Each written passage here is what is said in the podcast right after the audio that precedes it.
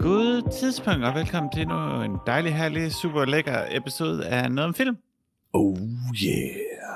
Det er mig, Freja, og jeg er sammen med Peter Yeah. og ingen andre. Mm. Vi kører den intime version igen. Intim. The, the Young Crew, som vi jo er. Øh, de to unge mennesker, der er med i podcasten. Yeet. Je, je, Yeet. Um, Ja, M- MTV, er det, nej, det er ikke så. Øh, Satans, øh, oh, øh, has, hashtag? hashtag, Åh. hashtag TikTok. Ja, ja, ja, ja, det har jeg hørt om, det har jeg hørt om. Vi skal selvfølgelig uh, se på nogle trailers. Vi har fire dejlige trailers, eller vi har tre dejlige trailers og en uh, prolog. Ja, fordi Jurassic World er for fint til at have en trailer, åbenbart. Ja. Yeah. Så kommer vi selvfølgelig også med vores uh, endelige analyse af kommunevalget. Uh, der er mange uh, spændende ting at tage fat på. Vi gennemgår alle kommunerne, selvfølgelig. Blandt andet uh, Holvik Kommune, hvor at, uh, den genvalgte borgmester jo vandt næsten halvdelen af alle stemmer uh, pers- personligt. Uh, meget Det- imponerende. Uh, Lyder som snyd. stor fremgang for de konservative. Dog ikke i Frederiksberg Kommune, hvor de har haft magten i over 100 år. Ja, det er sådan lidt Meget underligt. underligt. Meget underligt. Men øh, hør mere om det senere i podcasten. Vi skal selvfølgelig også anmelde en film. Uh, vi har set en film, der hedder Suicide Squad, som er kommet ud for fem år siden, eller sådan noget. Nej, Freja. Vi har set The Suicide Squad. Okay. Det kan godt være, at vi ikke har set den samme. Det må vi lige uh, se, når Skal, det kommer skal, til lige, skal vi lige pause, så du kan se den? Uh, ja, det gør vi. Det- Vi tager pausen efter trailers. Okay, så okay, kan, jeg, okay, så kan okay. jeg lige uh, se den rigtige film, måske. Alright, alright. Men øh, lad os hoppe direkte i gang med en dejlig trailer. Ja, Og det er jo dig, der har fået lov at vælge, vælge den, Peter. det er det. Um, hvilket øh, aldrig plejer at gå særlig godt. Nej. Du plejer Men- altid at kritisere mig for det. Jeg bliver meget Det gør jeg også. Og det har jeg også tænkt mig at gøre i dag. Mm. Men først vil jeg lige øh, kommentere den interessante film, du valgte. Og Mhm. hmm. måske fik min håb lidt om, at den her gang, den her gang vil det blive fantastisk trailer-segment. Fordi vi har jo en, vi har en dejlig film med Riz Ahmed, Mm-hmm. um, som vi jo elsker. Mhm. Han er jo ligesom The Patels coole bror. De har sådan lidt øh, samme stil. He's sexy as hell, og han er en fremragende skuespiller. Det er jo det, og de øh, har lidt samme roller. Altså man kunne godt yeah. se øh, The Patel i The Sound of Music. Det ville han også have gjort det godt. Eller The Sound of Metal hedder han, ikke The Sound of Music. Eller Russell Crowe. Sådan, Eller Russell han, han er også lidt i, i samme, øh, samme ende. Det er præcis samme. Mm-hmm. Mm. Uh, The Patel som gladiator. Make it happen. Oh my god, Russell Crowe i Sound of Metal kunne, havde egentlig været lidt fantastisk. Han kan spille uh, Riz Ahmeds kæreste ah, ja. Det er med afbladet øjenbryn. Det Det, vil være, er det idé. vil være ret godt. Peter, Encounter hedder ja. filmen. Hvad, hvad sker der lige i den? Jamen, øh, først så vil jeg jo gerne lige sige, at den her gang har jeg, fordi du har såret mig så meget, så har jeg rent faktisk forsøgt at øh, curate en lille smule, og, og øh, vælge okay. Trailer en anelse mere med omhu, end bare øh, de første fire, jeg finder. Um, Ja. Så man kan sige, jeg valgte øh, Encounter-traileren af to årsager. Dels fordi den hed Encounter, og det lød som en titel, der var lidt hen af min boldgade. Um, og dels fordi, at Riz Ahmed var med selvfølgelig. Uh, fronten sender på plakaten, og hvordan kan ikke vælge en trailer med ham? Og jeg vil sige, jeg er nogenlunde øh, positivt overrasket over traileren. Um, ret hurtigt inden, der får man slet indtryk at det her det er sådan en forholdsvis low budget film måske. Um, det er sådan en Amazon Original, og det er ikke altid, de spytter vildt mange penge i det. Mm. Øh, ikke at det er noget, de gør noget, men, men den fik hurtigt sådan nogle lidt generiske øh, hurra militærfar øh, vibes, og det var jeg ikke specielt vild med, øh, på trods af at det Riz Ahmed. Men øh, så snart der var orme i folks øjne, så var jeg sådan lidt on board igen. Og det er sådan også der, hvor jeg, det, er, det er også der, den efterlod mig sådan, jeg er ikke sådan vild med det, men det er stadig, leger stadig en trailer, jeg kan lide. Eller en genre, jeg kan lide. Ligner et eller andet psykologisk drama, måske sådan lidt uh, body snatchers, nogen der måske nogle orme eller rumvæsener, eller andet, der har overtaget verden og erstattet mm. folk, eller kontrollerer folk, eller et eller andet. Eller måske er Riz Ahmed bare sindssyg, og intet af det findes. Han ved i hvert fald ikke, uh, hvem der er overtaget, eller noget endnu. Men uh, han kidnapper i hvert fald uh, sine to børn, uh, Ja, for at få dem væk fra noget, han anser for at være farligt. Ja, og, ja. og du har ret i også, at, at der er i hvert fald hints i traileren til, at, altså, at de nemlig går lidt mere af den der, af den der vej med sådan, om det kan også være, at det bare er ham, der er skør. Um, fordi ja. det virker til, at vi primært har ham og børnenes perspektiv, og børn kan du jo bilde hvad som helst ind, så de vil jo bare gå med på, hvad han siger. Og det virker mm-hmm. også som en meget smart struktur. Um, jeg vil dog sige, at det, det er sådan lidt det kedelige outcome, I guess, men jeg håber lidt, det er rumvæsener. Ja. Jeg kan bare godt lide en god body snatchers. Det tror jeg, det er. Men jeg tror, tror mest, at han er bare, om han hygger sig med sine drenge. Altså, skyder han ikke en betjent rimelig hurtigt, eller myrder en betjent eller noget? Hvem har gjort det, når de har hygge med drengene? Selvfølgelig. Octavia Spencer er også med. Så det, er, man lige kort. det bliver man altid glad for. Man ser bare hendes ansigt, jeg ved ikke, hvad hun spiller ind. Ah, hun, hun har når et replik, et, en replik eller to i traileren også. Ah, okay.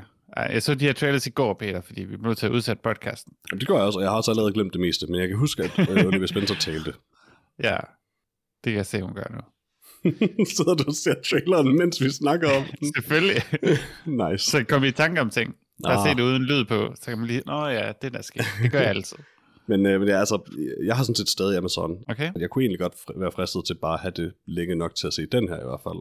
Mm. Og så med mindre, der lige kommer en nyt Invincible, eller hvad hedder det, uh, The Boys. Er det ikke det? Jo. Um, ja. Med mindre der kommer nyt af det, så, så canceler jeg nok indtil der kommer nyt af det.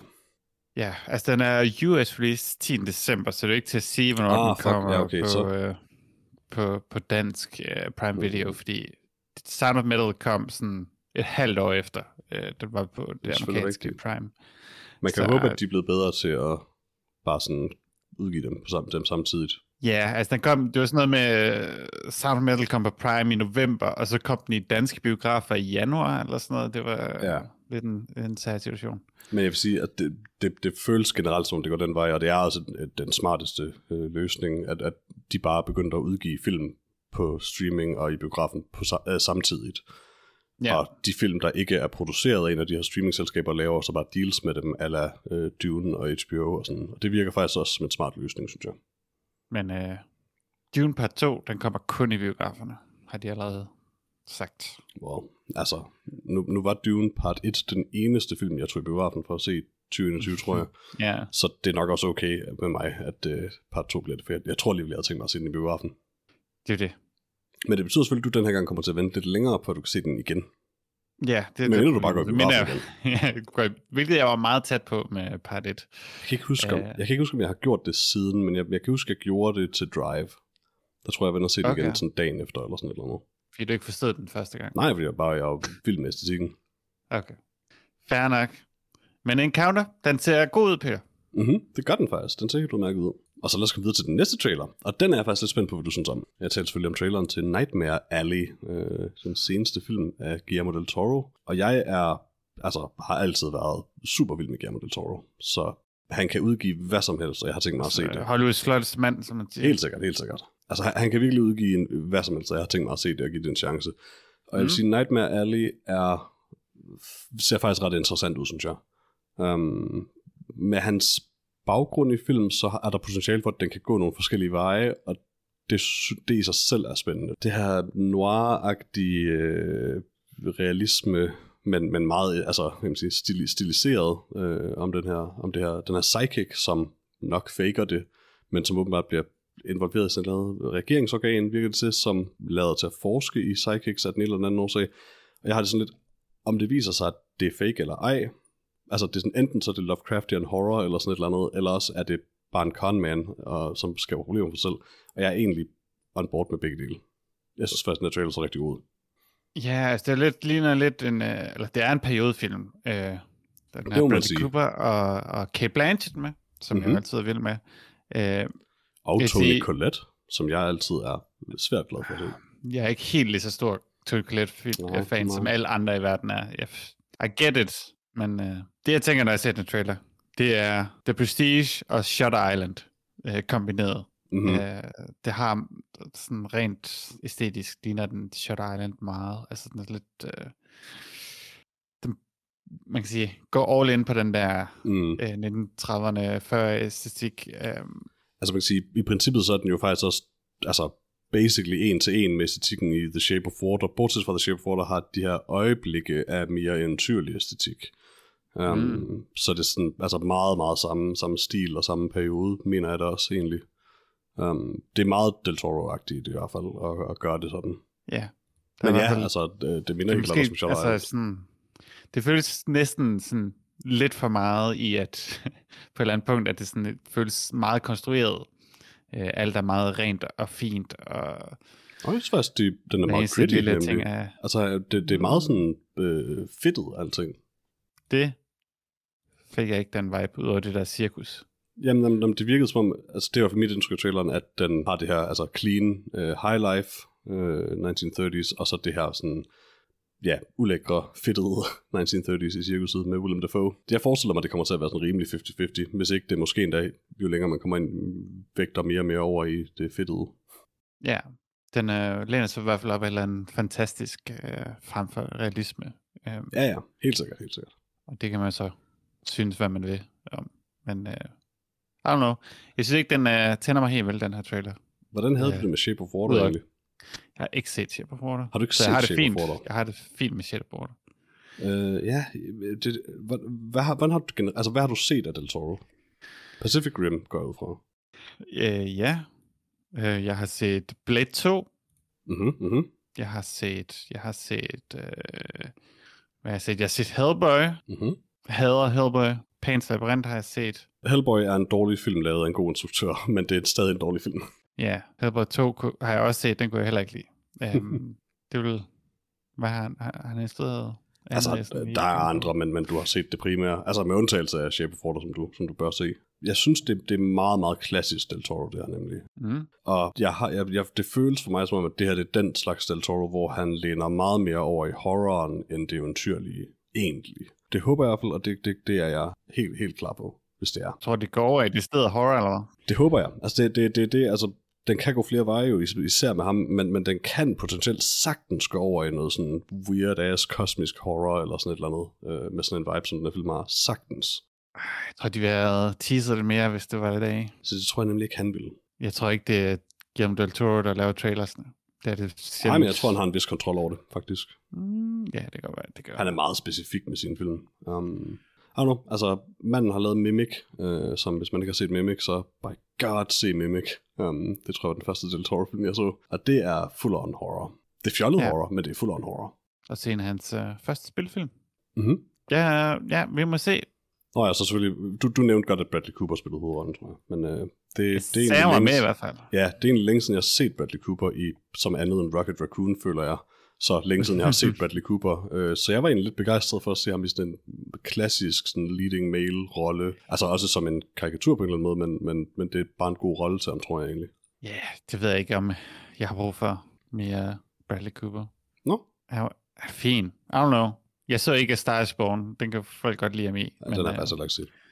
Nej, det er heller ikke lige frem. Men Silver Linings Playbook?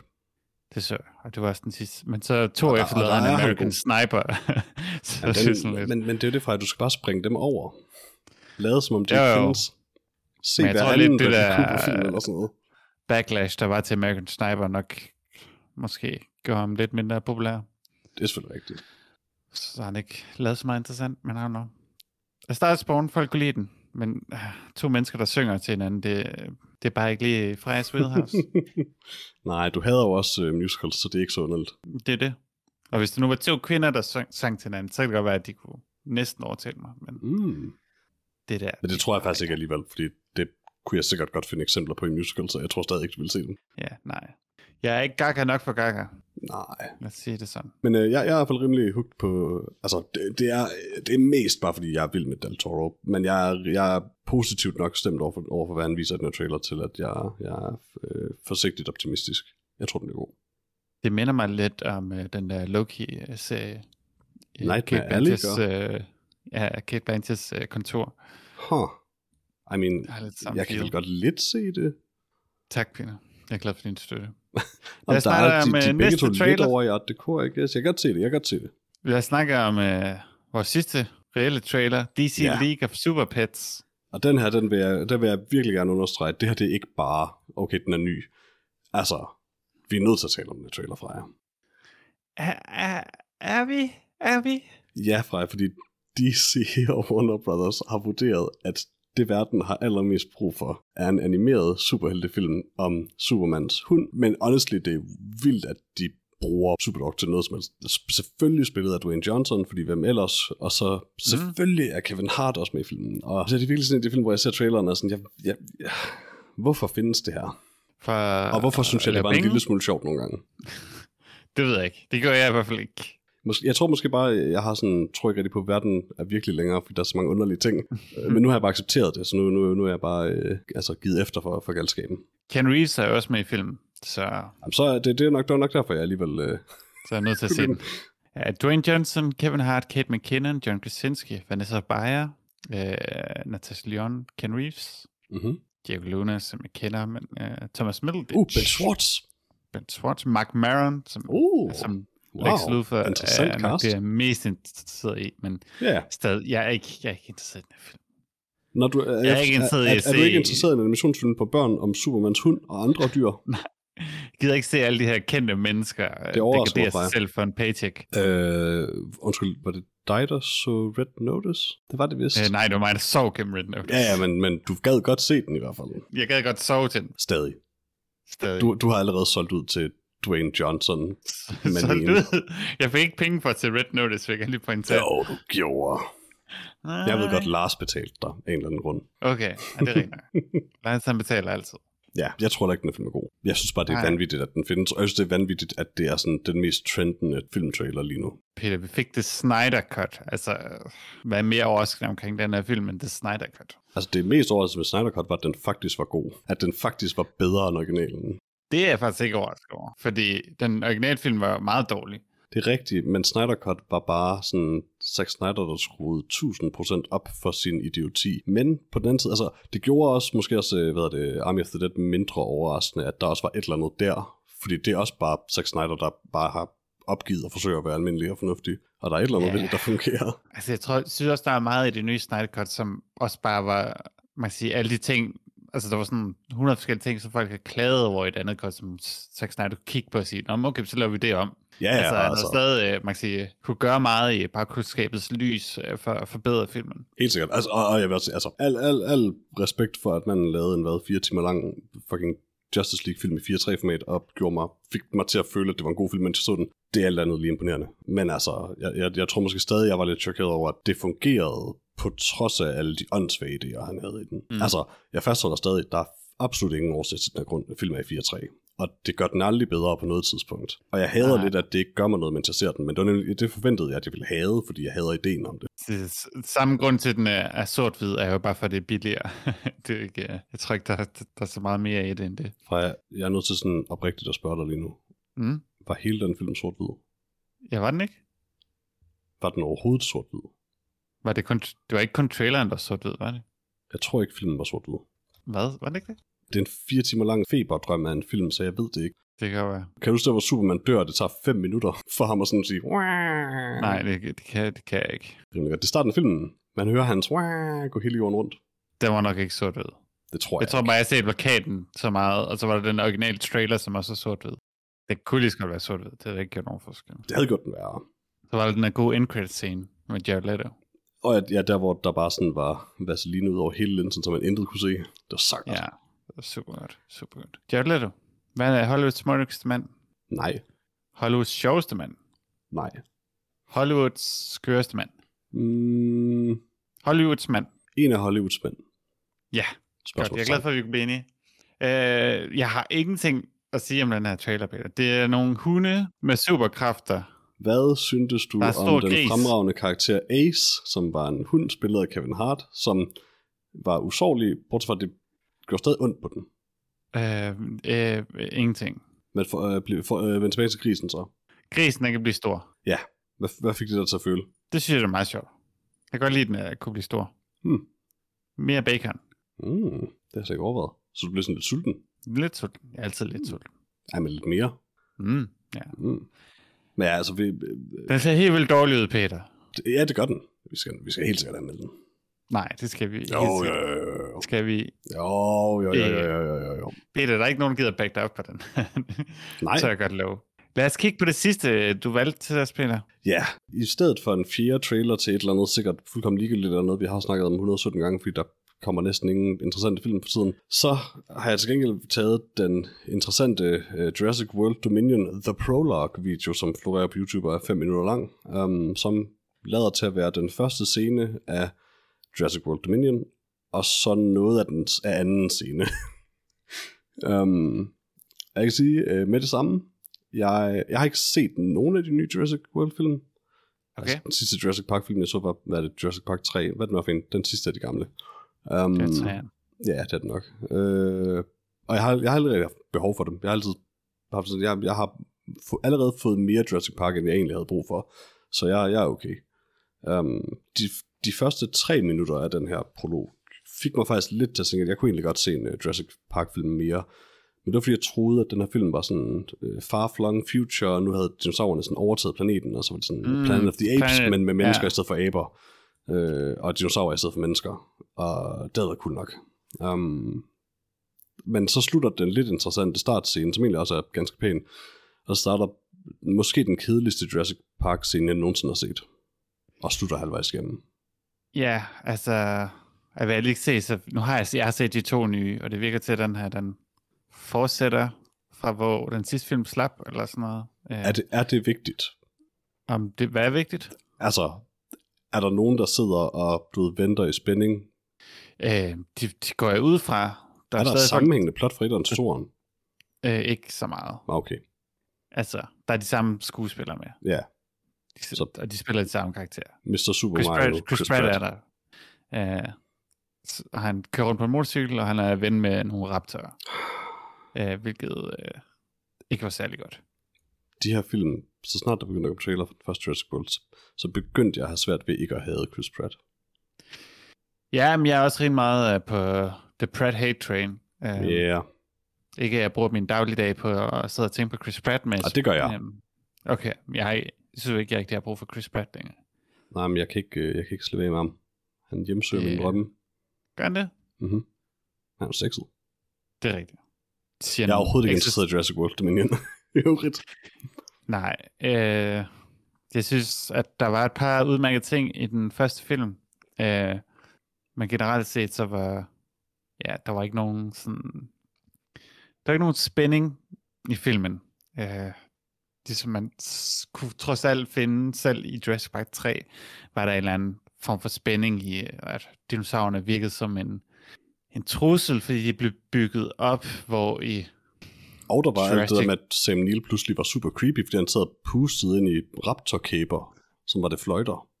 Ja, og det bygger de jo videre på i de nye film. Ja, Nej, fordi nu er det alt det der med, at Chris Pratt er venner med raptorerne. Det var faktisk noget af det, der virkelig Ja. fik mig til sådan at stå af både Chris Pratt og Jurassic World toget med det samme. de bliver klogere og klogere fra film til film. Med det dumme fugle. Men ja, Jurassic World havde den her underlige, hvor de er gensplicet en eller anden raptor, så den gør så usynlig og sådan noget. Så var det bare sådan, mm, Jeg er ret nok forstået fejl, men jeg plottede toren ikke, at de gjorde det igen. jo.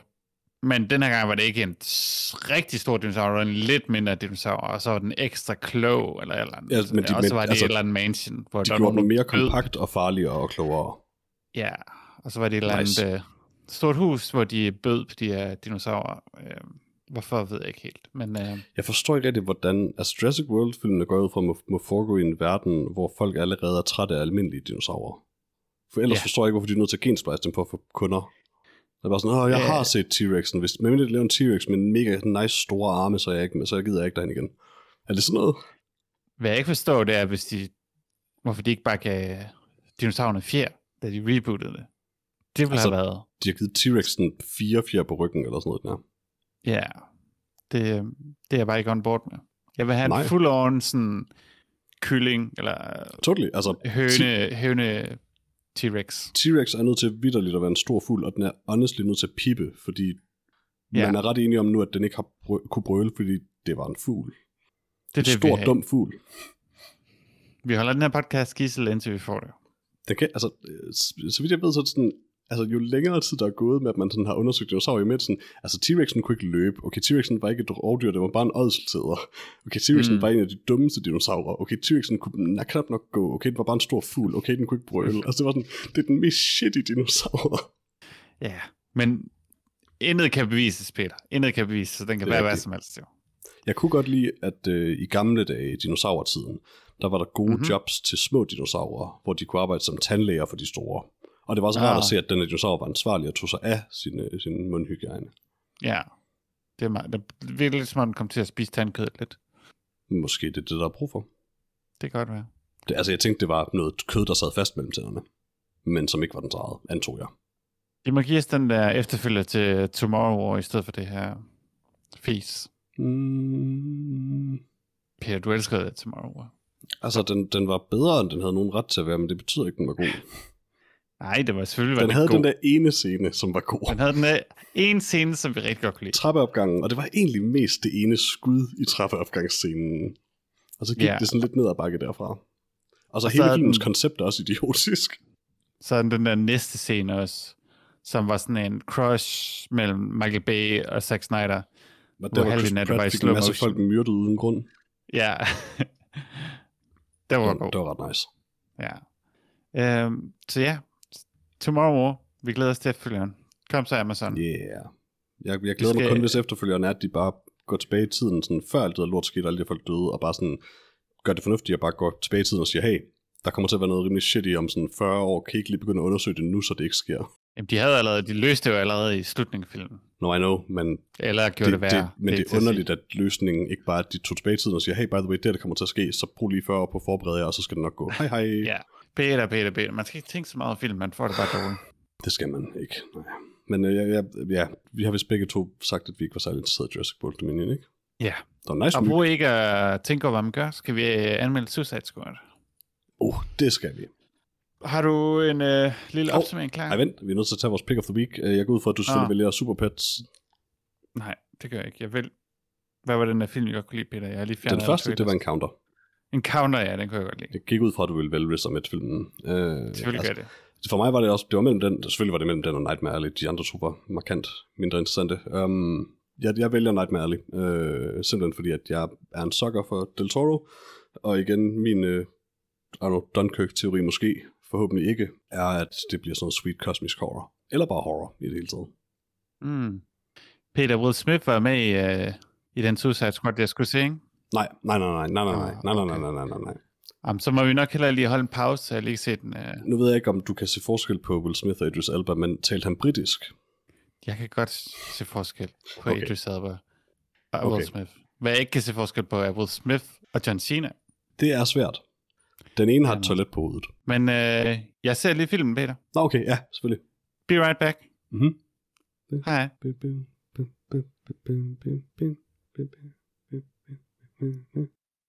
Peter, hvem har lavet den her film, og hvem er med? Uh, James Gunn har skrevet og instrueret den. Og uh, Margot Robbie, Idris Elba, John Cena, Joel Kinnaman, Viola Davis, Michael Rooker, Nathan Fillion, Jai Courtney, Flula Borg, Flula Borg, yeah. Uh, Mei Ling, uh, N- NG, Bare sige Pete Davidson, det er den næste. Pete Davidson, Sean Gunn, uh, Sean og Gunn. flere. Ja, Sean Gunn er med. Vidste du ikke det? Nå, det er ham, der er Weasel. Ja, ja, ja. Det er jo vores, vores kære, øh, hvad man siger, jeg kan ikke huske, hvad karakteren hedder i Guardians of the Galaxy, nu som en væsel. Vores karakter i Guardians of the Galaxy nu som væsen. Øh, Sean Gunn spiller en, en tilbagevendende karakter i Guardians of the Galaxy. Gør han det? Mm-hmm. Okay. Det er, han er second in command for de der rumpirater, som Chris Nå, Pratt's karakter ja, voksede op hos. Peter, kan du have sådan en opsummering? Det gør jeg ikke, men vil du gerne have det? Øhm, ja, det vil jeg faktisk godt. Øh, som altid op, øh, oversat fra IMDb's udmærket engelske til sikkert også udmærket dansk af Google Translate. Og det lyder sådan her. Superskurkene Harley Quinn, Bloodsport, Peacemaker og en samling af nuttede ulemper i Bellary Reef fængslet slutter sig til den superhemmelige, superskyggefulde Task Force X, da de bliver sat af på den afsidesliggende, fjendeprægede ø, Corto Maltese.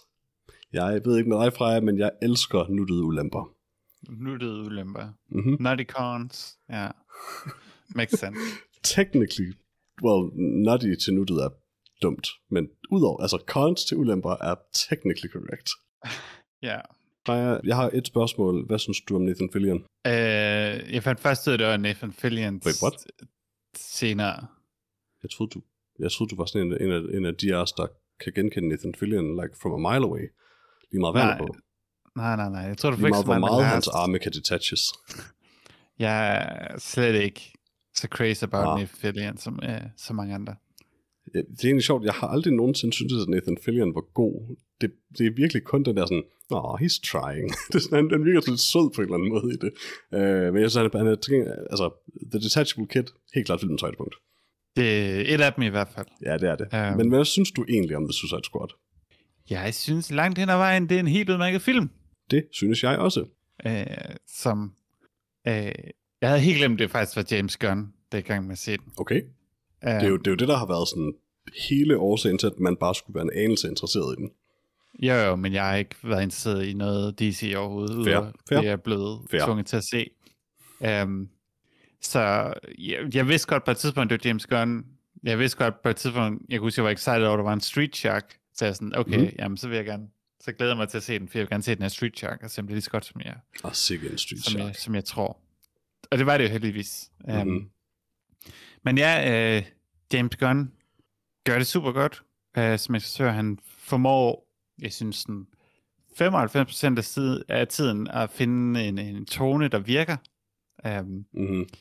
Der er en gang, hvor jeg synes, den blev mere seriøs, end den kunne bære. Øh, mm. Hvor at øh, Ratcatcher 2 øh, snakker om hendes far, og sådan, når de sidder i bussen og sådan noget. Så ligesom, altså, det er jo fint at, at, at give noget, øh, noget baggrundshistorie, give en grund til at føle for karaktererne. Jeg synes mm. bare ikke, i en, en karakter, eller i en film, hvor folk de bare bliver slået ihjel til venstre og højre, og, og der bliver givet så lidt mening til folks liv, så var det bare lidt for meget at bede mig om øhm, at, at, at se hende sådan virkelig øh, græde over, at øh, Tiger Waititi er, er død. Øh, sådan, det er selvfølgelig ærgerligt. Jeg vil godt lide Tiger øh, Waititi. Øh, eller Waititi, øh, som mm-hmm. siges korrekt. Um, men det synes jeg helt fungeret. Um, og så jeg var der måske... Undskyld, jeg afbryder fordi Daniela Melchior, som for fortjener at blive nævnt, øh, blev ikke nævnt af mig tidligere, fordi det er IMDb's dumme castliste. Så Dan, da, Daniela Melchior spiller Ratcatcher 2. Ja, og jeg vil sige, overordnet set, så er hun måske min yndlings. Øh, I hvert fald en af, en af dem, jeg bedst kunne lide i, i filmen. Jeg, jeg synes, hun var det helt super godt. god. Øh, har en rigtig øh, fed underspillet humor. Faktisk også derfor, jeg lov at at, du ikke, at det var, det var det, der var for meget i den ene eller anden retning for dig. Fordi for mig, der fungerede den scene super godt. Som kontrast så for mig, der var hele Harley-sekvensen for meget i den anden retning, i forhold til resten af filmen. Yeah. Og det var min anden pointe. min anden pointe var, at det var den så også gået uden for noget, jeg er interesseret i. Det er hver eneste gang Harley Quinn er det. Altså, yeah. John, jeg har givet udtryk for, for, at jeg virkelig ikke kan lide Harley Quinn. Nej, altså øh, James Gunn fortsætter desværre her trenden med at skildre Harley Quinn, Harley Quinn på den dårlige måde, hvor hun ikke er, hvad kan man sige, har fundet sin frie vilje endnu og sin fornuft. Ja. Um, og det, man kan sige, det er også en karakter, som allerede er meget fastsat, og han har jo nok ikke så meget andet valg end at fortsætte med Harley Quinn på den måde. Det er bare ikke er, rigtigt, men... fordi der er så meget materiale. Der, altså, grunden til, at Harley Quinn er elsket af fans, er, fordi der er vildt meget, helt vildt godt materiale med Harley Quinn. Post jo, jo, jo. hendes forhold til Jokeren. Så det, jeg, jeg, jeg, er faktisk, jeg, men, jeg, faktisk, jeg er faktisk så skuffet over, at de valgte at injekte et unødigt toksisk forhold med hende, hende i den her film der er vildt mange, der er fans af den her Harley Quinn. Uh, er jo nok den mest populære sådan, DC-karakter i, i nyere tid jo. Jeg har bare ikke en af dem. Nej, uh, jeg, jeg vil så igen, som vi har været inde på før, til at sige, altså der er også mange af dem, jeg ved med, der er fans af den gode Harley Quinn, vil jeg ved med. Jo, jo, men Peter, alle de der tegneserienørder, hvad skal vi bruge dem til? Men det er jo dem, der cosplayer som Harley Quinn. No. Anywho, that's neither here nor there. Ja. Yeah. Det er, det er ikke lige så skidt som i den standalone Harley Quinn-filmen, men hele den sekvens føles som dårlig smag og unødig. Ja, altså jeg ved ikke præcis, hvad pointen var. Det var sådan lidt mere, altså hver gang der var noget med Harley Quinn, så var det sådan lidt en, en der har vi lige noget humor. Um, ja, for mig var det mere det der med, at vi kan virkelig kun finde på at skrive noget som helst plot til Harley Quinn, hvis det involverer en mand, hun bliver forelsket i med det samme, som er et svin. Ja, yeah. I don't know. Det er empowering. Hun slår mig jo ihjel, Peter. Det er empowering. But, Hashtag feminism. Men jeg, det er ikke, ja, jeg har bare ikke lyst til at, jeg, jeg har bare ikke brug for igen og igen at se Harley Quinn blive frigjort, sådan, og så, I guess, i næste film ikke være det igen. Jeg kan ja. se en være frigjort. Hun er kompliceret. Jeg vil bare gerne mest ikke se. Uh, jeg kan godt lide Margaret Robbie, og hun er rigtig god. Mhm. Uh, men ja, Jamen, jeg, jeg forstår, altså med den, med den altså, erfaring, du har med Harley Quinn, så forstår jeg det bestemt også godt. At jeg Ja. har det anderledes med hende, kun fordi, at jeg har altså, de gode tegneserier at, at tænke på, i stedet for de mindre heldige skildringer inde i filmen særligt. Den anden ting, som jeg havde det svært med, men som jeg også elskede, lige så meget jeg havde det, det var nok Peter, Peter Capaldis look. med de Jeg her synes, det var rigtig godt. underlige ting. Skaldet, helt skaldet, og sådan nogle underlige øh, dioder i hovedet. Det, Mhm. mm-hmm. Jeg var sådan, ah, hver gang jeg kan se ham, så er det eneste, jeg kan se. så det er måske en tand for meget. Uh, men det var samtidig også bare, jeg kan godt lide, at de bare gjorde det. Jeg synes, det var fantastisk. Altså, det er en af de karakterer, hvor sådan, jeg ved ikke, hvordan man skal overføre det til film. Så bare gør Nej. det, og bare gå all in på, hvor åndssvagt det er. Og det gjorde de meget. Det gjorde de også med John Cena's karakter, som heller yes. ikke ser ud, som om han passer ind i filmen. Øh, som har den her underlige øh, metalhjelm på. Mhm. Um, Idris Elbas karakter er tydeligvis designet til at se cool ud, men fungerer Hvad han jo ikke også gør, synes jeg. Ja, men det er også sådan lidt... Hans gadgets er egentlig cool. Han, ja, hans gadgets med hans hjelm var sådan lidt... Øh, der var sådan... fungerede ikke helt i filmen, synes jeg. Uh, Nej, den er sådan lidt, det er sådan underligt, de, de, de, form, de formår at fremstille karakteren som en meget sådan, hvad kan man sige, øh, utilitær karakter, eller hvad man skal kalde det, så det føles mm. out of character for ham at have sådan en udsmykket kranieting, øh, Ja. masken. Det er bare det, han har i tegneserien, nemlig. Ja, det er det. Men ja, Suicide Squad, der, vi vil starte med at snakke om den første Suicide Squad. Ikke den første film, men den første Suicide Squad i den her film. Um, Så, øh, I guess det er- spoiler, hvis I ikke har set den endnu, men hvis I ikke har set den hvad fanden laver I så? Altså, hvis jeg tænker, jeg har set den, så se den nu. Og stop podcasten, ja. så kom tilbage. Vi spoiler starten af filmen. Men det er også i forhold til market, altså det er sådan lidt at spoile, hvad filmen er i forhold til, hvad marketing filmen er. Ja, altså hvis man har set trailerne tæt nok, så kan man da godt forudse, hvad der sker. Ja, men de har bare, fordi så ved man, hvem de der er med brugt filmen. nogle af de her personer ret meget i markedsføringen også nemlig. Nå, ja, ja, men det er også fordi mange af de personer er, er kendte. Og... Ja, ja. Men det giver super god mening. Men ja, øh, Ja. go ahead. Men ja, vi starter med at følge, åh, hvad er han hedder? Savant. øh, Savant i det her fængsel. Det åbner på Smukt ham, hår. som... oh my god. Jeg havde look Mhm. mm-hmm. så meget. Det tror jeg også er meningen. Det der lange grå hår er bare... Øh, det, Ej, det var mere blondt egentlig. Øh, okay, jeg så det som gråt. Jeg så det som Øh, meget afbladet, og det, var, og det gjorde det værre og bedre. Ja, det var det jo nok også øh, i en eller anden forstand. Men herlig karakter, Øhm. herlig karakter. Lignede lidt uh, Brent Spiner i uh, Independence Day. Mm-hmm. Men ja, de samler den her Suicide Squad for angrebne af ø, og det, hvad er det, 20, 20 minutter eller sådan noget, vi bruger på det? Ja, Mere måske. nok mindre, tror jeg faktisk. Det, det går faktisk ret hurtigt, tror jeg. Ja, det føles som lang tid. De får bare pakket fordi, meget øh, ind i det. Jeg havde, hvor meget jeg, hvad kan jeg se hans hår. Um, men de samler sådan noget, der egentlig virker som en Suicide Squad, selvom man siger, at alle karaktererne er sådan lidt off på en eller anden måde. Mm. Mm-hmm. Uh, det var det, jeg lagde mærke til. Um, at ja, det virker ikke helt som om, de her karakterer ville kunne bære en film. Nej, det sådan, hvis Nej. det her var filmen, så var det, ville det blive en dårlig film, kunne man godt mærke. ja, men uh, så sker det for at se det jo også, at uh, ja, deres mission går meget galt. Ja. De lever op til deres navn Suicide Squad, og, og de fleste af dem dør. Jeg tror, det der Desværre faktisk... ikke Harley Quinn. Nej. Desværre ikke Harley Eller, eller øh, Colonel Rick Flag, den mest interessante øh, tredimensionelle karakter nogensinde. Um, Peter. Hvis, hvis du kommer til at sige noget dårligt om Joel, Joel Kinnaman, så, så nej, nej, stopper han, vi her. er, han er bare ikke den dybeste karakter, måske. Uh, Uh, men whatever. Uh, det er lige meget, han er, han er handsome, så det, det er fint. Han er Um, den bedste karakter men i filmen. um, Og det synes alle, Peter. Alle sige- synes Joel for at vende tilbage til filmen, så øh, jeg, jeg, jeg var ikke forberedt på, at de ville bare dræbe dem alle sammen øjeblikkeligt. Altså igen Nej. med ganske få undtagelser. Um, men jeg var gladeligt overrasket over, at det skete, fordi ingen af de karakterer kunne fungere, særligt med den casting. Men der er et eller andet sådan ret elskværdigt ved, at de netop har lavet den casting, velvidende at det er joke casting. Um, Ja. Altså Pete Davidson ville aldrig kunne bære en rolle i sådan en film. Altså selvfølgelig ville han ikke. Det, det, kan man mærke inden for et sekund af hans screen Ja, ja. time. Og Nathan Fillions karakter kan man, altså hvis ikke man ved, hvem det så om man ved, hvem The Detachable Kid er eller ej, så kan man bare mærke, at den her karakter kommer til at være ubrugelig med det samme.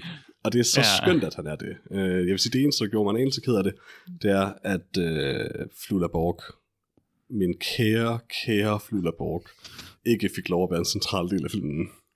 Ja, han kunne nok godt have klaret sig som sådan en min, den mindste rolle i den reelle Suicide Squad, eller sådan noget. Altså, han, han er helt klart en, den eneste af dem, der er både sjov og karismatisk nok til at kunne bære og være med i hele filmen. Ja. Især fordi Javelin er tilpas fjollet og tilpas stadig en anelse useful, til at man godt kunne forstå, hvorfor han... Altså i hvert fald lige så meget som Milton kunne forstå, hvorfor han var med. Men han var herlig Milton som det, han er rigtig god. Milton er virkelig god. Det filmen så er selvfølgelig er, at de skuespillere, vi allerede har nævnt, og som I nok allerede har kunne gætte jer til, var de primære i filmen, er det andet hold, der blev sendt ind samtidig, og det første var bare en distraction, så de var sådan et basically blevet sendt ind for at blive slået ihjel. Jamen, jeg ved ikke, om det var meningen, at der skulle være alle de der folk, for det virkede, de sagde i hvert fald, at, at Pete Davidsons karakter havde kontaktet dem det kunne de måske godt være lidt tydelige omkring. Altså, jeg kan bare ikke forstå, hvorfor man ellers skulle have sendt Weasel og The Detachable Kid ind som andet end canon for dig. Og når hun så har den her ene sådan offhanded replik om sådan, at det, det kaldes sådan en distraction, eller hvad det er, så er den, okay, jeg kan godt købe, at hun har sendt de her idioter afsted bare for at distrahere. Det kunne måske have været gjort mere elegant, men whatever, det var sjovt. Uh, Weasel har dræbt 27 børn. Weasel er super farlig. Weasel burde have været ja, for, for The A-team. Ja. Jeg kan også godt afsløre, at klonen af Pennywise havde ikke overlevet i en Suicide Squad-film, tror jeg heller ikke. Nej. Men uh, ja, Weasel er klart det sjoveste. Og sygt um, klam også. Jeg er sådan lidt ret glad for, at han ikke er med særlig meget, for han er unsettling as fuck at se på. Ja, det er sådan, øjnene er ved at poppe ud. Um, Hans vejrtrækning er altså virkelig props til Sean Gunn. Jeg går ud fra, at den der sådan hiven efter vejret er noget, han har gjort onset. Um, ja. det, det sælger karakteren fuldstændig, og det er vildt ubehageligt egentlig. Og det er faktisk noget andet, jeg egentlig gerne vil, vil, vil touch på, men mindre vi skal bruge lidt tid på Weasel. Skal vi det? Ja, altså jeg vil bare lige sige, jeg tror 100% de bare har rippet off Sid fra Ice Age. Altså det er bare det, er bare det han er. Ja, hvorfor han? Han er en Weasel. Hvad er Sid fra Ice Age, hvis ikke et væsel? Det er ham der med øjnene, der sidder ude på siden, og så han... Jeg tror, han er dondyr. Han, han, er dondyr. Han er dondyr. Dondyr? Hvem er mm-hmm. dondyr? Altså... altså Sid er et dondyr. Han er fra Ice Age, Peter. Det er ikke til at vide, hvad han er. Han kan være proto-Væsel.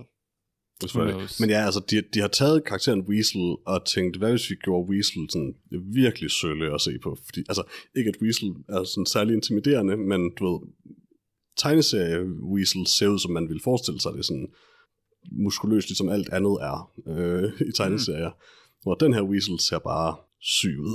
og ja, det er perfekt. Han han ser ikke så brugbar ud. Nej, han ser ud som, han har det godt. Han ser ud som, han er god.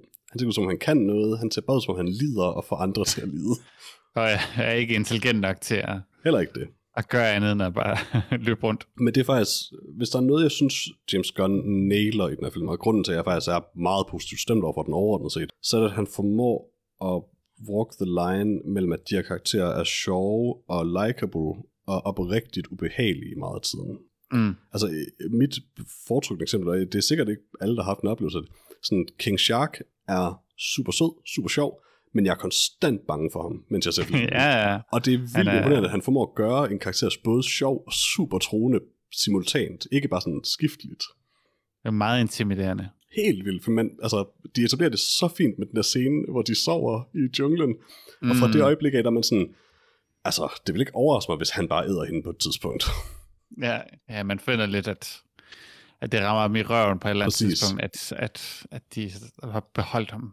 Og, og, og de gør sådan noget med, med egentlig alle karaktererne lidt, og det synes jeg faktisk er skide smart, nemlig at de sørger for at etablere ret hurtigt, okay, ja ja, vi, vi følger de her mennesker, men I skal lige sådan vide på en måde, så I ikke glemmer det, at de her mennesker er sindssyge. Ja, ja der er noget off, de virker som om, de er alle sammen på vej til at snap et eller andet sted.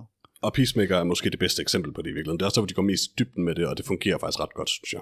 Ja, altså John Cena's karakter er jo bare sådan, altså han virker sådan på overfladen normal, mm-hmm. men han mhm.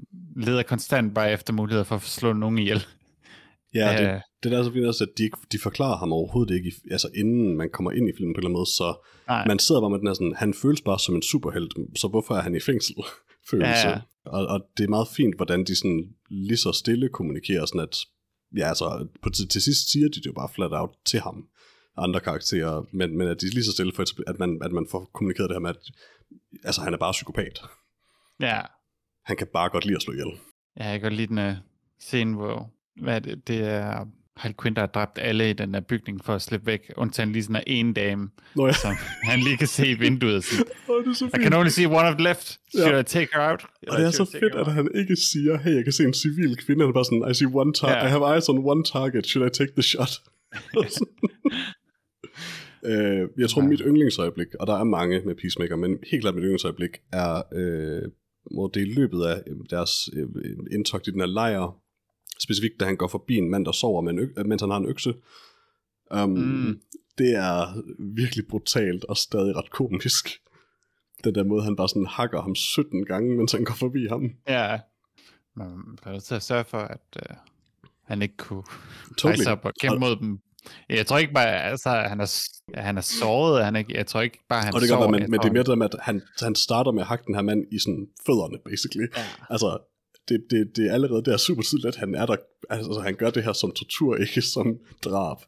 Um, og, og, og alligevel, så, og det er bare John Cena, der bare er, altså det må man bare indrømme, han er bare skide god til komik, fysisk komik, altså han formår at få det til at se sjovt ud, også på en eller anden måde. Mm. Ja, han, altså, han ser akavet ud hele tiden. Ja, Øhm, men Peter, en person, vi slet ikke har nævnt endnu. Polka Dot Man. ja, Hvad, på et skala fra 1 til 10, hvor meget elsker du Polka Dot Man? 700.000. Syv. Ja, altså jeg har faktisk oprigtigt, så du post-credits-scenen? ja, Ja. ja. Jeg var, det, altså indtil revealet var jeg sådan håbefuld omkring, at det, altså igen spoiler, at det var Polka Dot Man. Og da ja. Det ikke var det, så var jeg ret ked af det. altså jeg kunne rigtig godt lide John Cena's Peacemaker, men Polka Dot Man var en fucking god karakter. Jeg sad og tænkte det samme. Um, præcis det samme. Og det havde var meget mere mening. Ja, Men ja, det, altså, altså, der, der Smeltjen her sindssygt god, mm-hmm. altså, Mhm. den her Polka. Man. Uh, altså de her fucking, det kom bare, jeg havde ikke regnet med, at de ville gøre noget, som, som alle de her scener med moren, men de er vildt gode, og faktisk også måske i virkeligheden det bedste eksempel på scener, der både er øh, ubehagelige og sjove på samme tid. mm, Um, altså, den her sådan inde på baren, hvor han danser, det er sådan, at man, man begynder at grine, og så fortsætter den lige længe nok til, at det bare egentlig er ubehageligt, og føles sådan som en Ja. Afex Twin musikvideo eller sådan noget. Det er virkelig godt. at han er ren affect twin hele vejen igennem. Helt vildt. Uh, men ja, han er jo meget traumatiseret og har den her interdimensionale virus, der gør, at han gror polka dots på sig. Mhm. Et transdimensionelle uh, virus. Og ja, så laver han de her polka dots, der bare smelter folk, og det er en super god effekt. Ja, jeg elsker bare det her med, at, altså, fordi han er jo en total åndssvær karakter, men mm. Netop det her med at tage den her sådan, altså super powerful øh, fyr jo egentlig, hvis man sådan tænker over det, og så var det med, at fordi det så farverigt ud, så er han bare sådan blevet en laughing stock, og ja. Ja. derfor tager han ikke sig selv alvorligt, men han, han er jo sådan nok den mest, den mest powerful af dem alle sammen jo, altså Ja, ja. by far. Um, Uh, men det fordi han også, Polka fordi Dot han Man har er- det dumme kostyme, så tror han jo ikke selv på det. Ja, nej. Men han, det er også fordi, han spiller det helt straight. Altså, Ja, ja, han spiller det bare som en, en, en dybt traumatiseret mand, øh, der har alle de her morproblemer, og så bliver det bare gjort sjovt rundt om ham, i stedet for, at han i sig selv øh, skal være sær, fordi Jeg vil sige, den eneste Det scene, bare- hvor, han, hvor han spiller det komisk, det er Milton-scenen, men den, fun- den fungerer også. ja, ja, ja. Øhm, men det er jo også lidt for, at han skal have noget at lave. Men Ja. altså, han prøver, han virker jo sådan reelt øh, oprørt over, at, øh, at han er død, men der er så ikke nogen Mhm. mm-hmm. af de andre, der ved, hvem han er. Øh, Og men det er ja. lidt sjovt. Det, jeg synes faktisk, callbacket til det var, var noget af det, der hjalp til at sælge det. Det, det er noget af det, jeg godt kunne Mm. lide ved Harley Quinn i filmen. Det der med, at hun er med i hele den samtale, og somehow så går hun alligevel derfra, og tror, det er Idris Elbas karakter, de har snakket om, selvom hun så snakker med ham om det. Ja, det kan være, at filmen i virkeligheden ville have virket bedre, hvis Harley Quinn bare får lov til at være sammen med de andre karakterer, og have noget ordentligt pingpong, i stedet for at hun skal køre sin egen øh, sidehistorie. Ja, det eller de skulle have gået all in og bare sådan fuldt ud skrevet hende ud af filmen, som det lidt føles som, de egentlig ville. Det vil, øh, det vil have Altså, hun okay. er jo ikke plot essentiel på noget tidspunkt. Hun er der bare en Nej. gang imellem. Ja. Men øh, det kan være, hun ikke kunne optage samtidig med de andre, så hun bliver nødt til at skrive hendes egen film. Ja, jeg, jeg tror faktisk ærligt, at dit spørgsmål... Hvis jeg, skulle, jeg, jeg, og det er rent gætværk. Jeg vil tro, at James Gunn har gjort alt, hvad han kunne for at separere den her film fra den tidligere øh, Suicide Squad-film, og fra de andre DC-film i det hele taget, men at de er så bundet til Margot Robbie, eller så glade for Margot Robbie, at de sådan lidt har blevet ved med at insistere på, at hun skulle være med på en eller anden måde. Vil jeg gætte Ja. på. Det er sådan, det føles i hvert fald. Og det, det, jo, det, altså hun er det tjener mest populære karakter. Ja, ja. Altså, jeg tror ikke, tror ikke uh, James Gunn ville have haft til valg i forhold til Nej, det. og det er bare synd, Øh. fordi samtlige karakterer i den her film er mere tiltalende end, end, end, end hvad kan man sige, den her skildring af, af øh, Harley Quinn er i hvert fald. Spillede Joel Kinnaman uh, den samme karakter i den gamle? Ja. Okay. Men som jeg allerede har sagt, og det kan du så være uenig i, så er det okay, fordi han er bare en, en altså, papfigur, der skal se sexet ud og have et altså, han er sådan, sådan lidt en dude. Altså, det er godt kombineret Joel Kinnemans karakter med Idris Elba's karakter. De er meget altså, tæt på. De, ja, ja. I, Jeg- på trods af, at Idris Elba siger, at han er den samme karakter som uh, John Cena, Det er- så det er også lidt med at være en anden. Men altså, de er også begge to lavet til at skulle være ledere af de her hold. Ja, ja. Men, uh, Altså, det, det lidt interessante ved, ved Colonel Flagg-karakteren er jo, at han er, altså, som, han, han kommer jo ind i alt det her som deres handler, men ender jo med at Mm. identificere mere med dem, end dem han arbejder for. Øh, og det er en potentielt interessant karakter. De prøver at gøre noget med det i den første film, det lykkes overhovedet ikke. Og den smule, de gør her, fungerer faktisk ret fint. Øh, altså, de, de, de begynder ja. at lege lidt mere med det hen imod slutningen, og det, det er meget fint. Han, han fungerer godt som et narrativt redskab, og det er nok bedst for filmen, at de ikke... Altså i etteren, der giver de ham jo en, en love interest blandt de her psykopater. Okay. Um, og han, han er faktisk han, han er sådan set medvirkende til, at det går galt i filmen. ja. Øh, så han er ret central der, og det fungerer ikke rigtigt. Um, Nej. det er egentlig meget bedre, Men- at han bare er sådan sort of passiv omkring det hele. Ja, men jeg synes, Joel Kinnaman er ret sjov. Øhm, han fungerer ret godt indtil han så lige pludselig sammen med de andre også. Fordi så er det ligesom om, så er hans rolle udspillet, men han er stadig med i filmen. Ja, han har god kemi med Øhm. Margot Robbie. Det giver også mening, de, de har allerede haft den ene film sammen, Ja. øh, og karakteren er lidt skrevet til det. Men jeg kunne bedst lide der i flyet i, i starten, hvor han Ja. er med, sammen med det første Suicide Squad, hvor han skal prøve ligesom bare og orden på, dem, øh, på den her børnehave, Ja, øh, og forklare, hvordan Weasel ikke er farlig, men er helt vildt farlig. Øh, Mhm. det, det er ret, det kan jeg lide. Men øh, god skurk, øh, den her søstjerne. ja øh, Starro er godt valg. Ligesom alle andre karakterer i den her film på en og samme tid fjollet og super uhyggelig. Ja, øh, det er sådan, ja, den er cosmic horror, som, Mm-hmm. altså, der er nogle reelle body horror elementer i den her Oh yes. øh, øh, film, som, Det er som godt, du nævner det faktisk, for de var ret gode. ja, som på den ene side både er sådan klamme, og på den anden side er sjove, Mhm. mm-hmm. og det er sådan sært, hvordan det, den der underlige tone, den rent faktisk fungerer. Mm-hmm. Øh, Han formår at gøre det sådan konsekvent hele vejen igennem filmen. Altså både med alle de andre karakterer, men, men Starro, jeg tror ikke, der er en scene med Starro, hvor den kun er sjov eller kun er uhyggelig. Um, nej, og det, det skifter så hurtigt. Altså sådan, han, den sådan snubler rundt, og så løfter den sin ene arm, og har den her super klamme sådan armhule ting, som du også skyder de her ting ud af. Og sådan, ah, god, det er klamt det der. og så tilbage til. Ja. den sådan, wup, wup, wup, snubler rundt mellem husene. Og sådan. Ja, den går lidt rundt som sådan en tumbling. Øh, som en stor, fed søstjerne. Altså, ja, det er så fint. øh, ja, det fungerer helt vildt godt. Mhm. Øh, og den har sin egen motivation, og jeg kan helt vildt godt lide det der filmoptagelser, hvor de finder den, og Ja, de er de faktisk gode. amerikanske astronauter bare tager den ind i deres skib. Det er så fedt. Han bare sådan vildt sur der er Filmer dem selv, der sidder og krammer den og sådan. Ja, Ah, det, det, Ja. det. Nå, men altså, så, jeg elsker sådan nogle scener, når de er lavet godt, men de er så ofte dårlige, så det var, det var også rart at se, at de faktisk fungerede her. ja. Øh, og Peter Capaldi er bare ond. Ja, øh, så herlig. ond, som man kan være, og så samtidig ser han bare sådan svag ud, så det er sådan lidt, Totally. ja, man tager ham helt uh, seriøst som skurk, men han er heller ikke sådan på den måde en seriøs skurk. Nej, det er det, altså, de, altså han, han, alle scener, han er med i, der gør karakteren alt, hvad han kan for at forklare, jeg kommer til at dø lige om lidt, bare rolig. ja. altså, det er nærmest sådan wink-wink, undervejs. Altså, det, ja, fordi der, der er ikke nogen, der er ude efter ham, udover øh, det her væsen, som man torturerer og Ja, ja. voldtager. Øh, uh, well, I mean, lidt- in a sense, I guess.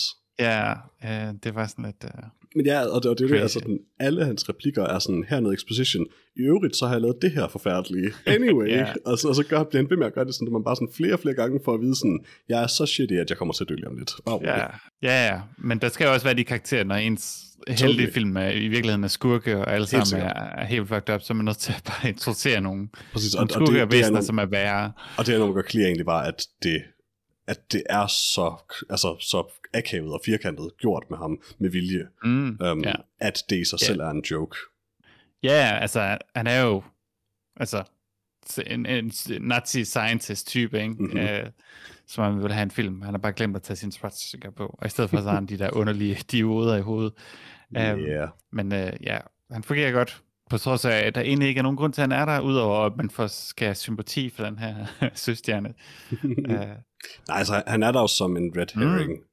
Ja, Um, og det, det er fint, at han er det, synes jeg også. Altså, og filmen gør så lidt for at skjule det, altså, det ikke føles ladet. Altså, Nej. han er der som en joke, og det er fint. ja, De gør ham ikke engang intelligent rigtigt, eller. Han er bare en fyr med dioder i hovedet. ja, fordi det virker ikke til, at han har... Altså, Nej. det lykkes ham med nogle af alle de øh, øh, eksperimenter, han har lavet i 30 år. Nej. Det virker bare lidt som Han om, han også bare bare sådan i hovedet på sig selv. ja. Um, og så er der selvfølgelig alle de her præsidenter af, af det her ø-nation, øh, som også er sådan lidt øh, udulige. Jeg kan godt lide, hvor mange der når være egentlig. ja. Ja. Den, den sidste scene med dem, hvor sådan, den er fyr for det opkalder bare sådan, hell yeah! Det er sådan, nu er det mig, der er præsident, jeg. for han dør tre sekunder senere. Øh, hvad, jeg, jeg, jeg vil bare gerne lige fortælle, at øh, du ved det nok allerede, men at øh, John, øh, min yndlings IT-person i den her film, er også Mm. mm. ham, der on-set spiller King Shark, og det kan jeg rigtig godt lide. Okay.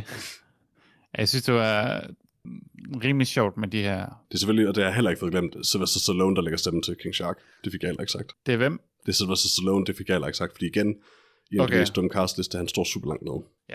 Øhm, det ved man heller ikke, hvem man ved det. Nej. Øh, Men det er også en der sådan, ala Vin Diesel og Groot, sådan, vi har valgt ham, fordi det kommer til at være sjovt, når, at man kan sige, hey, hvis du godt, var Sylvester Stallone, det der. Ja, øh, øh, men ja, selvfølgelig også øh, missionsleder, hun er jo nok i virkeligheden den største skurk, hvilket øh, også med til at give en sympati for de her skurke, som skal være helte. Ja, jeg kunne faktisk enormt godt lide, det var noget, de slet ikke legede med den oprindelige, men at hendes kollegaer i den her film bare er helt almindelige mennesker. Og sådan, Mm. Det virker til, at hun aldrig har været sådan særlig åben omkring, hvad de lavede i lokalet. nice. så, så snart hun begynder at sige de her ting, bare, at de med det samme sådan, wait, what? Du har ikke tænkt dig at slå en barn ihjel, vel?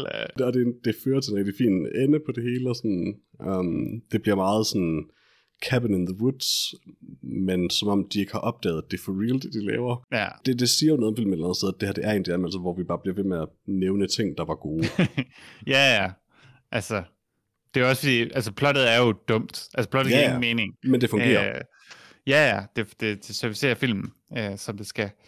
Altså det eneste ved plottet, der ikke fungerer, det er jo så alt det der med Harley Quinn. Øh, Ja, efter, ifølge min mening. Altså jeg kan godt forstå, at der er mange, der, der ja du var så ikke helt on board med... Jeg, jeg får indtryk at du sådan set var rimelig on board med Ratcatcher. Det var også specifikt den scene, øh, du synes var Ja, altså, det, var, det, var, det var scenen, ikke øh, karakteren. Jeg elsker Ratcatcher 2. Jeg, jeg, jeg synes, den fungerede fint scenen, nemlig. Men jeg vil så også sige, altså, den, den, altså, det er ikke fordi, den scene gør hendes plot sådan, at det, der gør hendes plot godt, den, den, den er nok sådan okay, fordi resten af det, og hun især er så god, altså, hendes historie er god, Ja. den fortælles godt, øh, hun passer skid, hun har en vildt god rolle i holdet, um, og hun er bare så mega, mega sød. Mm. Um, det er umuligt, det kan holde af. Ja, præcis, og det er bare sådan, altså, det er faktisk ret imponerende, fordi i starten, der var jeg sådan klar på egentlig at være ret træt af hende. Så snart den første joke om hende er en millennial joke, så var den, okay, hvis Ja, hele ja, karakteren er ja. skrevet sådan her, så er det bare lavet. ja, Hvis det bare er gamle mænd, der brokker sig over en millennial. ja. Og sådan, thank god, så det er overhovedet ikke det, karakteren er. Øh, og hun er virkelig, virkelig likeable. Og en fremragende skuespillerinde, synes jeg. Jeg vil, virkelig gerne se hende mere. Ja, det er egentlig en bedre karakter. Selvfølgelig ja. næst efter øh, Nanaue, som er helt. øh, Vores Street Shark. Han er så sød og super uhyggelig. Men også så sød. ja, de har, de har ikke gjort noget for sådan at skabe et empatisk ansigt. Han ser bare lige så død som en reel hej, Yep. øh, hvilket er ret nice. Og det vil jeg så sige, altså det er begrænset, hvor meget man kan give James Gunn credit for det, fordi altså det der, det er bare en til en King Shark. Ja, Det, det er, hvad han er. han er. Hans personlighed er også sådan der, og hans intelligensniveau er sådan der, og han er ikke en mand, der bliver muteret til en hej, han er en hejmand, og don't question it, han er dum, og han er en dum hejmand, og det er lige meget. dit pick of the week, Peter. Af karakterer? Ja. Fuck. Polka Dot Man. Polka Polka, Man. Polka Dot Mans mor. det, mm, Da hun smadrer den her bygning op, come on. ja, men øh, jeg tror også, Polka Dots mor er en del af Polka Dot Man, så jeg tror godt, du kan vælge dem begge to. Det er selvfølgelig rigtigt. Så vælger jeg Red Catcher 2. Nej, det er næsten synd, ingen vælger Nanaue, men altså, han er også bare så oplagt, og trods alt så endimensionel, at det er måske er så svært helt at argumentere for det. Ja, altså jeg tror også Weasel ville komme før, hvis jeg skulle. Oh god, det, det kan jeg ikke, han er for ulækker. jeg kan virkelig godt lide, hvordan han løber. Jeg kan, godt, jeg, jeg, jeg kan godt grine af Weasel, men at the end of the day, så er jeg glad for, at han løber væk i den scene, og ikke kan mod mig. jeg, altså, der er et eller andet ved Weasel, der faktisk var, altså, jeg kunne ikke lide at kigge på ham. Nej, nej, 100 procent. Uh, det var en stor slikker på vinduet, det er fantastisk. altså hvis der er noget, jeg kommer til at have meget om fra nogen film i år, så det er helt sikkert Weasel. Ja. Skal vi uh, give en karakter, Peter? Han har da ikke bukser på. King Shark har bukser på, og det har jeg sådan en indtryk af, at han nok egentlig ikke behøver, fordi jeg tror, ikke, jeg tror bare, han er en hej, så det er sikkert men, fint. Det er fordi, men han Weasel er, har ikke bukser på. Han er en street shark. Peter. I know, men Weasel burde virkelig have bukser på. Weasel burde have en hættetrøje på os. Man giver ikke bukser på ting, der er pels, Peter. Oh, det er derfor, Peter Plys heller ikke har bukser på. fair. Fair. Meget fair. Uh, hvad vil du give den? Jeg er nødt til at give den 4 ud af 4. Uh, det er mm. ikke fordi, det er sådan er den vildeste film nogensinde. Det er helt klart den bedste DC-film, tror jeg egentlig overhovedet, at, at de nyere... Um... Ja, sådan Dark Knight er det jo nok. Ja, altså det eneste, jeg ville kunne sætte en finger på, er det der med, at man har desværre set James Gunn lave to Guardians of the Galaxy-film, og den, en gang imellem føles det lidt for velkendt, men han formår at gøre det anderledes interessant nok med den her tæt. Altså, det er en super vellykket film, og den er mega sjov, så jeg kan kun anbefale folk ser den. Ja, jeg giver den tre. Yeah. Øhm, så meget, som jeg godt kunne lide at sidde og reminisce om den. Øh, og når jeg tænker tilbage på den, så er den også bedre i mit hoved. Øh, mm. Men sådan, lige da jeg sad og så den øh, og færdig med den, så, så er det den karakter, jeg følte for. Øh, og det vil jeg stå ved. Øh, fordi jeg kan godt sidde og tænke på, hvor god Wiesel er, og så glemme, at han var 10 sekunder af film, og Harley Quinn var, var, var 25 minutter. Så det betyder også noget. Super. Forskellen på dit tretal og mit firtal er helt sikkert også, at jeg er tegneseriefan. altså, mm. og generelt bedre kan, kan tolerere superheltefilm og lige superheltefilm, end du kan. Så altså, der skal ikke særlig yeah. meget til, før det er sådan nok til, at jeg bare sådan, yeah, over det. Men den er god, altså, øh, sammenlignet med, med de andre superheltefilm også. Sådan jeg har det med pan-europæiske flyfilm, Peter. Det er klart. Det er faktisk... Det går altid en karakter op. Det er helt klart DC's mest sådan, competitive film i forhold til Marvel. Det er måske ikke så underligt, når de har fået lov, når de har brugt en af de instruktører, Marvel har brugt. ja, de har størlet James Gunn. Ja, ja. Um, men måske skulle de overveje at gøre det noget mere. Uh, Ik- ikke bare James Gunn, men bare sådan, hver en Marvel laver en film, folk kan lide, så måske bare stjæle den instruktør, der lavede den. Ja, men altså det, de mest er competitive for, det er vel, uh, hvad hedder han, Deadpool. Uh, det er jo ligesom den genre ja. af film, de, de kører efter. Ja, Guardians of the Galaxy vil jeg sige, den jo også naturligvis lægger sig meget op af. Jo, men den er for børn jo. True.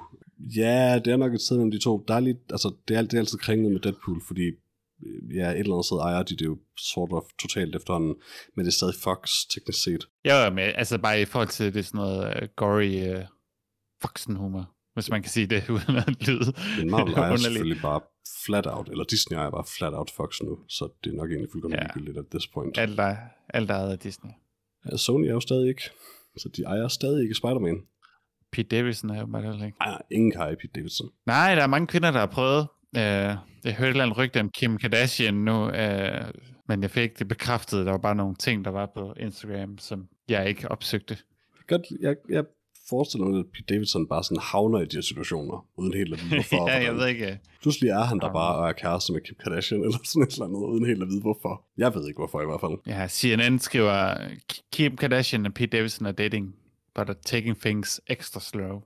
Hvad snakkede vi om? Det, det, det var celeb news, det, som jeg jo er fast, segment. Uh, Har vi noget om Jesse Plemons? i podcasten. Med Jesse Plemons? Har, jeg har noget med ham. Jeg, jeg, altså, IMDb bliver ved med at ville have mig til en more to explore. Det viser mig et billede af, øh, hvad hedder det, Jason Momoa og hans kone, og så øh, Jesse Plemons og Kirsten Dunst er dit par. Oh. Oh. Jeg tør ikke klikke på det, jeg klikker aldrig på det der, men øh, det er bare, Jesse Plemons står der sammen med Kirsten Dunst, og de ser begge to glade, og de ser begge to søde. Her real life partner, Jesse Plemons? What, for real? Ja. Yeah. Fuck yeah, Jesse Plemons. Og Kirsten Dunst. Uh, Good on you. Du har fået den smukkeste mand.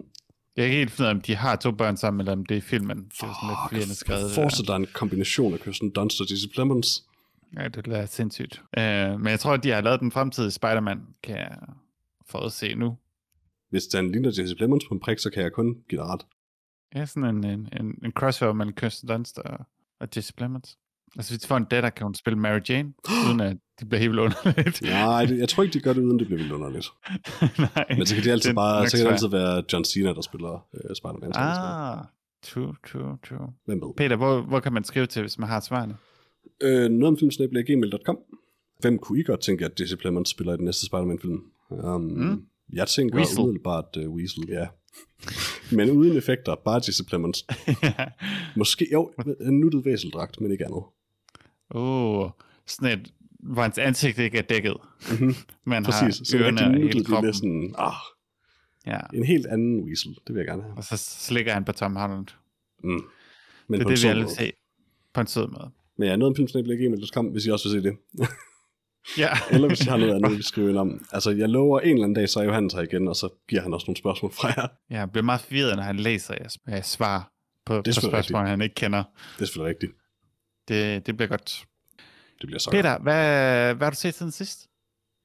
Altså, jeg har set lidt anime. Men det vil jeg ikke oh. øh, kede dig med. Nej, Nej. Hvor du, er noget, du blev tvunget til? Eller noget, nej, nej, jeg ved, at du hader, når jeg snakker om anime, så Øh, det er ikke så meget, jeg hader Jeg kan bare ikke relatere til det. Øh, medmindre jeg selv har set det. Øh, medmindre du har set, har du set One Punch Man? altså, en gang, ja.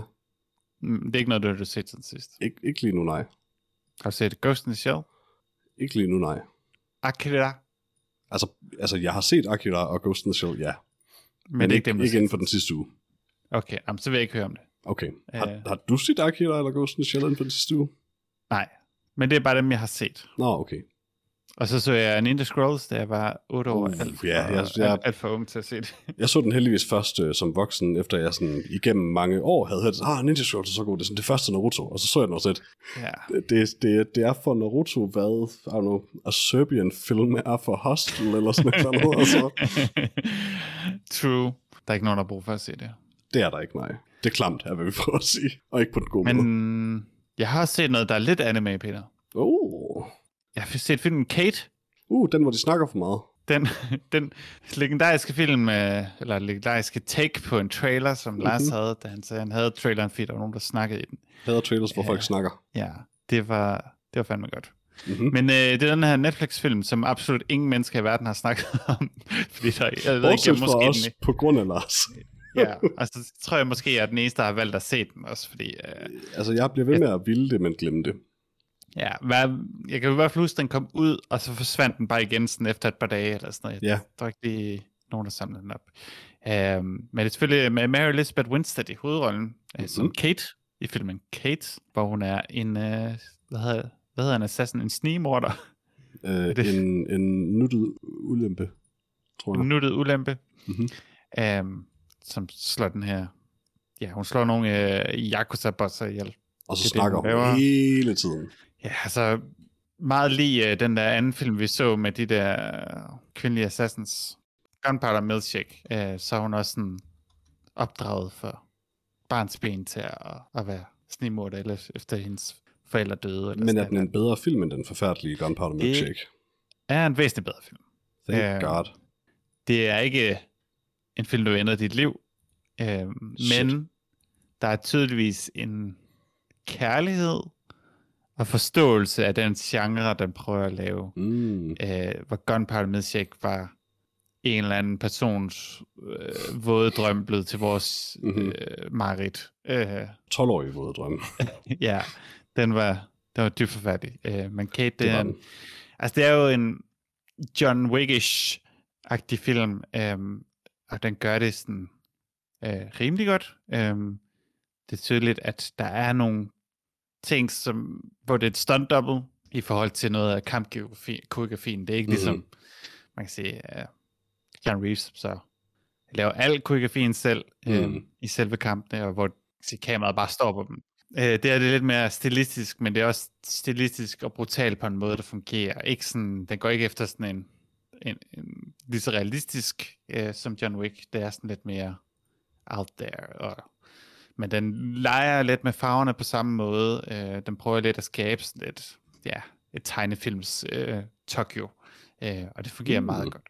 Øh, men der er desværre en scene ret tidlig i filmen, som er den her færdelige, færdelige Netflix CGI bullshit, som øh, de godt kan lide at lave deres film, øh, og jeg ved ikke, om det er noget, de beder om fra Netflix side, øh, at man skal lave noget forhætteligt øh, CGI, men det gjorde det også i Red Notice, øh, på et tidspunkt, hvor det var stærkt unødvendigt.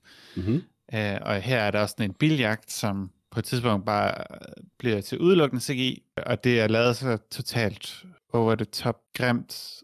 Altså det ligner et eller andet, du har set til E3 i, yeah, i 2002 eller sådan noget, yeah. til et eller andet Need for Speed Underground, eller mm-hmm. nogen har lavet den her trailer til at vise, hvor sejt og stilistisk det er. Mm-hmm. Så har de lavet den her dybt, dybt, dybt, dybt forfærdelige uh, CGI biljagt, som var et par minutter, eller måske bare et minut, uh, som der er ingen grund til eksisterer, udover bare, at jeg ved ikke, det skal forestille være produktionsværdi, men det så får filmen til så meget uh, dårligere ud.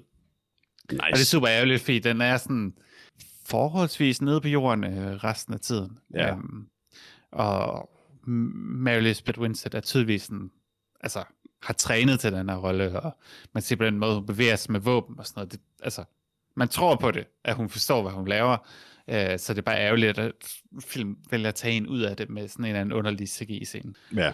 Og så vil der nok være delte meninger om hendes sådan, uh, companion i den her film, uh, som er sådan en, ja, en, en ung teenage-pige.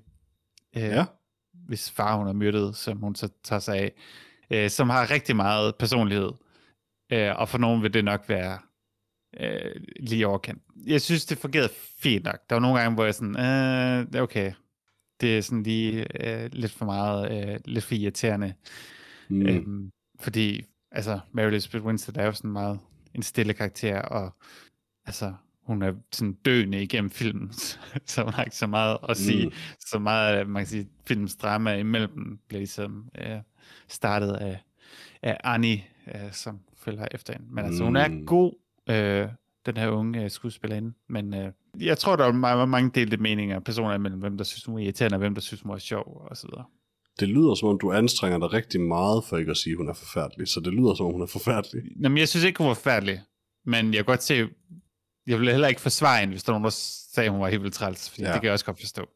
Og det, det er en meget mere positiv anmeldelse af den film, end jeg nogensinde havde forventet. Så Ja, men jeg synes, det var øh, helt vildt. Måske havde filmen været bedre, hvis Woody Harrelson ikke havde været med. mm, Hans karakter det kan ikke sige så mange film. ja.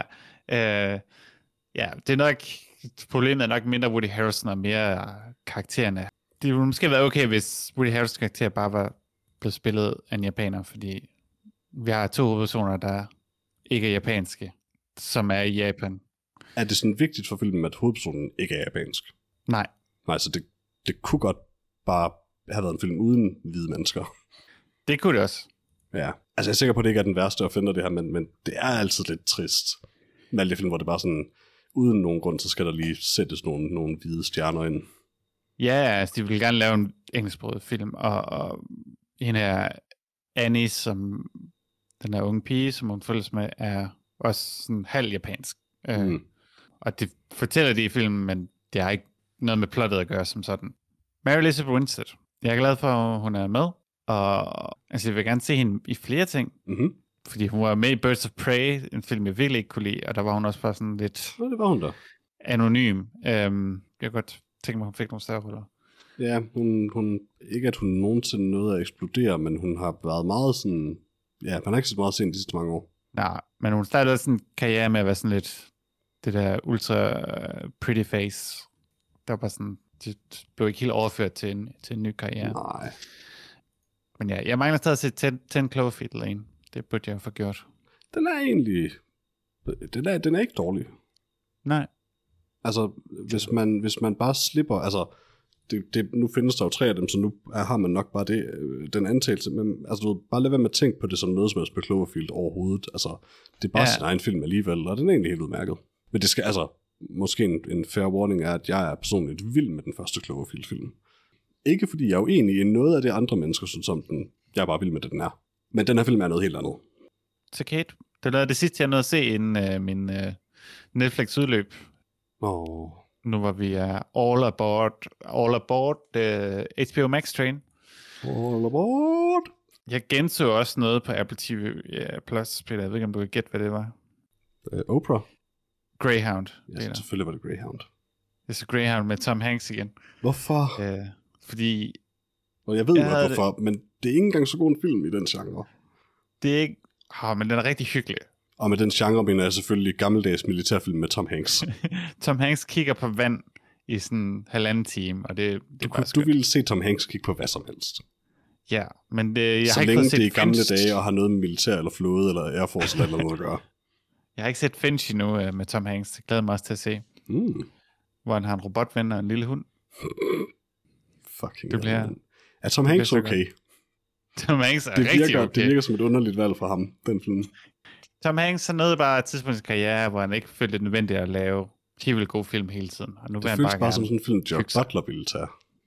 Ja, Og jeg, Jared Leto. altså, det kan godt være, at jeg tager fejl, men nej, Tom, selv George Leto er for stor til det. Men jeg, jeg synes bare alligevel, at Tom Hanks er lidt øh, højere oppe i Hollywoods stratosfæren end George Butler her.